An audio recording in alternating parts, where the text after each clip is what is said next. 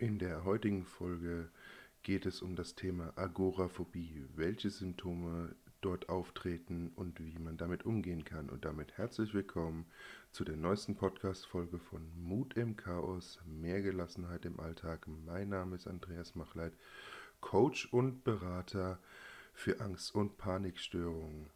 Ja, dann kommen wir auch schon mal dazu, was ist eigentlich Agoraphobie?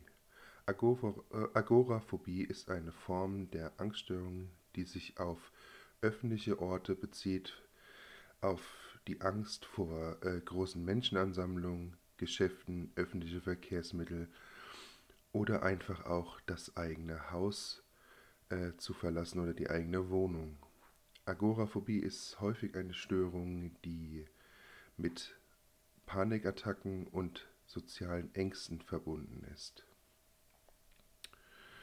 Die Symptome von Agoraphobie können äh, sehr unterschiedlich sein. Einige Menschen haben extreme Angst, wenn sie versuchen, ihr Zuhause zu verlassen, während andere Schwierigkeiten haben, bestimmte Orte oder Situationen zu verlassen oder zu betreten.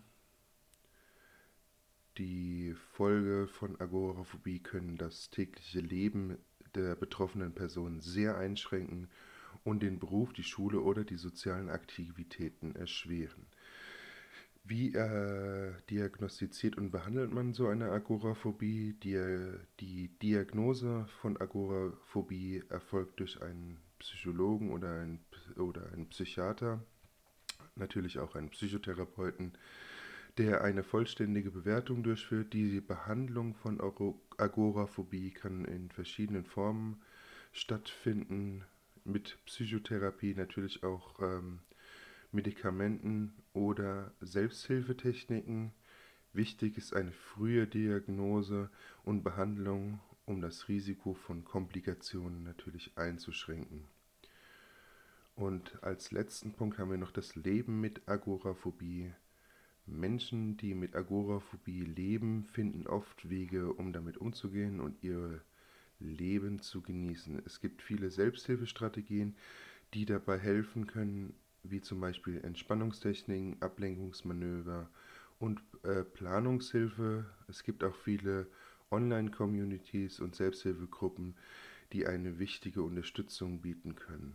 Auf diese paar dieser ähm, Selbsthilfestrategien kommen wir in den späteren Folgen noch dazu.